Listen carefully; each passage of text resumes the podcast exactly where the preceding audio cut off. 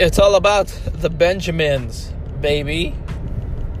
It's all about that guap, that moolah. It's all about that green. And I'm not talking salad. Nowadays, there's this thought that, hey, you know what? It's all about money. Don't worry about anything else. Don't worry about your health.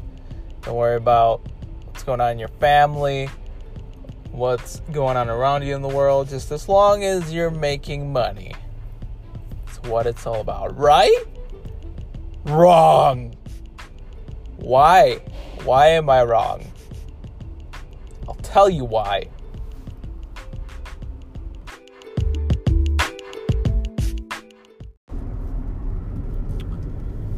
All right, so why why do I say that it's not all about the money?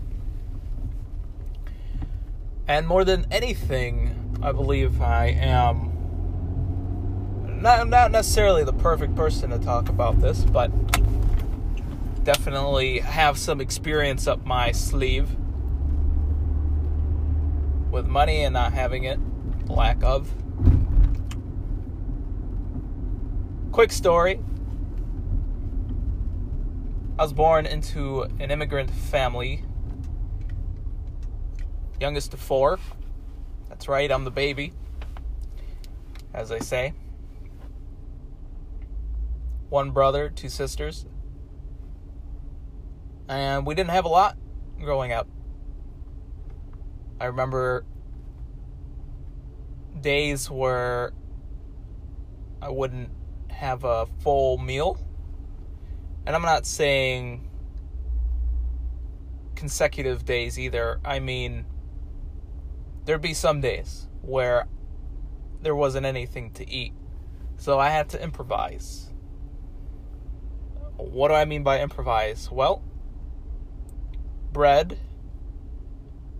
Wonder Bread, more specifically, and sometimes generic bread, became my best friend at that point in time. I'd put uh, ketchup. I'd make ketchup sandwiches, and I'd also make syrup sandwiches. Ghetto, you bet your sweet cheeks it's ghetto. But man, were those sandwiches filling and delicious. Not nutritious at all, but very filling and delicious. Just talking about it makes me want to try another one. Now that I'm older. Anyways. But now, that was when I was a child. Uh, when I was a teenager, my parents owned their own grocery store. And I would help out. I don't know why my voice is cracking so much, but, anyways, I would help out every day.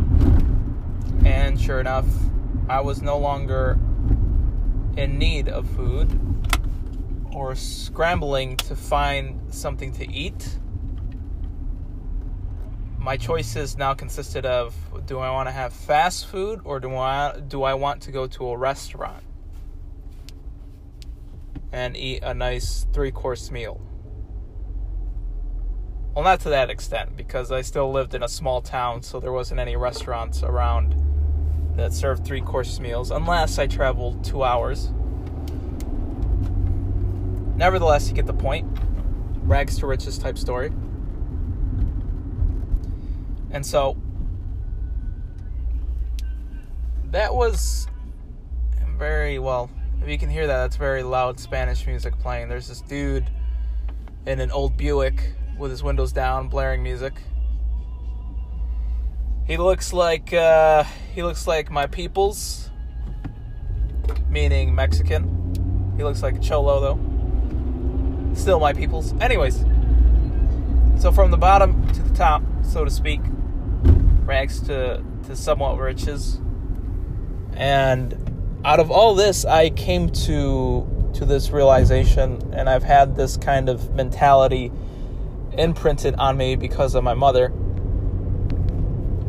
And that mentality and this that belief is this.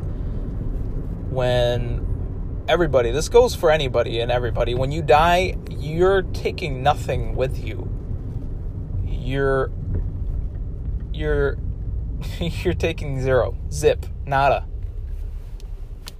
For those of you who've ever heard of Dave Ramsey, he has this funny saying where he says, "You never see a hearse being followed by a U-Haul." And so that that saying, that idea was imprinted by my mom and I really stuck to that belief and I really started noticing on my own when I was able to think on my own and more abstractly. I started to look around and see, yeah, that, man, that's true. We're we're not taking anything when we die. And so, what does that mean when it comes to money? And it it boils down to this: that money is just like having a job, like having a vehicle, having a house, having the internet having a cell phone, a smartphone, it's it all boils boils down to that. It, everything, all of what I just mentioned is a tool that is supposed to make our lives our lives a little bit easier. Now, unfortunately, sometimes people can't handle having a whole lot of money. And that was the same story with with my father. My dad couldn't handle having a lot of money and that led to a lot of horrible bad decisions in his life that pretty much split our family into two. Realistically it turned it to him versus us. And it just wasn't it wasn't a pretty sight it wasn't a beautiful thing because I saw firsthand as well not only what the positive things that money can do, but also the negative things that money can do. And so I'm trying to get to this point, which is money isn't everything. Neither is family. I know that I've said I've said this before, not on here specifically, but I thought that before. I thought, well, if money isn't everything, then family is, right? No, not necessarily. Family plays a big role as well. Family, I think, is second to the number one thing, which is God, Jesus. Having God in your life, having Jesus in your life is number one above all things. And when I realized that, it absolutely blew my mind. I was just at awe of of that idea, of that thought, and thinking, well, you know, the scripture says, the scripture say, the Bible says that in all things lean not on your own understanding, but acknowledge God in all things that you do, and He will guide your steps, which is really throughout the whole entire Bible. God just asks that of us. One of the things He asks of us is not only to believe in Him, but to trust in Him and just give it all to Him our worries, our cares, and all this and all that. And you know, we obviously we always need to put our part and whatnot, and and not be lazy and and just be like, oh yeah, I'm not gonna do anything because God God's got my back. I really don't know why my voice is cracking, but it is.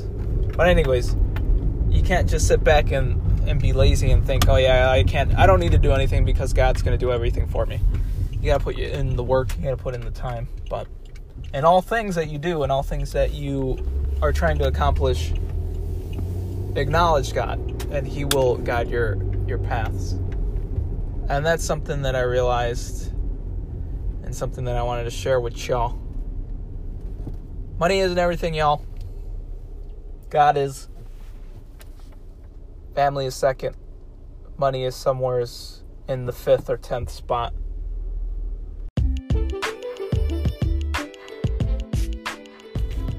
And so that leaves us to this.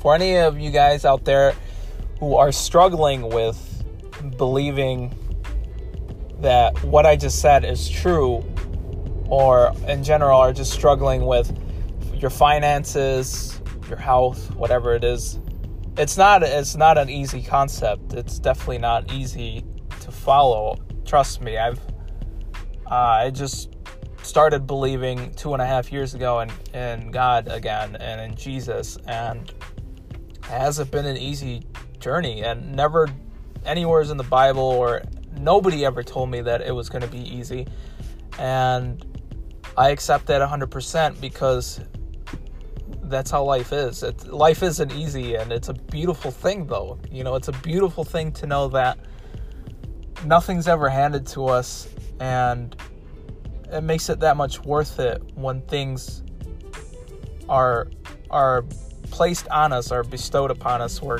God blesses us in a way that He, he does give us that certain job, or He does give us a certain amount of income that we ask for, or He gives us not, uh, not perfect health, but He gives us good health. He gives our relative good health. He takes care of people that we pray for and whatnot.